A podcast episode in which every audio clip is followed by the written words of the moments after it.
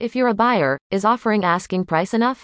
By Grant Reid Properties. In today's real estate market, buyers shouldn't shop for a home with the expectation they'll be able to negotiate a lower sales price. In a typical housing market, buyers try to determine how much less than the asking price they can offer and still get the home.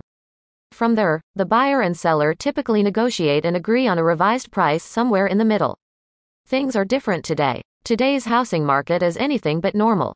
According to the National Association of Realtors, NAR, homes today are receiving an average of 3.8 offers, selling in just 17 days. Homes selling quickly and receiving multiple offers highlights how competitive the housing market is right now. This is due, in large part, to the low supply of homes for sale. Low supply and high demand mean homes often sell for more than the asking price. In some cases, they sell for a lot more. Selma Hepp, deputy chief economist at CoreLogic, explains how these stats can impact buyers. The imbalance between robust demand and dismal availability of for sale homes has led to a continual bidding over asking prices, which reached record levels in recent months. Now, almost 6 in 10 homes listed are selling over the asking price. You may need to rethink how you look at a home's asking price. What does that mean for you? If you found your dream home, you need to be realistic about today's housing market and how that impacts the offer you'll make.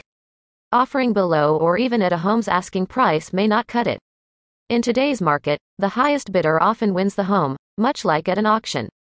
Currently, the asking price is often the floor of the negotiation rather than the ceiling. If you really love a home, it may ultimately sell for more than the sellers are asking. That's important to keep in mind as you work with your agent to craft an offer. Understand an appraisal gap can happen. Because of today's home price appreciation and the auction like atmosphere in the selling process, appraisal gaps, the gap between the price of your contract and the appraisal for the house, are more frequent. According to data from CoreLogic, beginning in January 2020, nationally, 7% of purchase transactions had a contract price above the appraisal, but by May 2021, the frequency had increased to 19% of purchase transactions. When this happens, your lender won't loan you more than the home's appraised value, and the seller may ask you to make up the difference out of pocket. Buyers in today's market need to be prepared for this possibility. Know your budget, know what you can afford, and work with a trusted advisor who can offer expert advice along the way. Bottom line bidding wars in today's auction like atmosphere mean buyers need to rethink how they look at the asking price of a home. Let's connect so you have a trusted real estate professional who can advise you on the current market and help determine what the market value is on your dream home.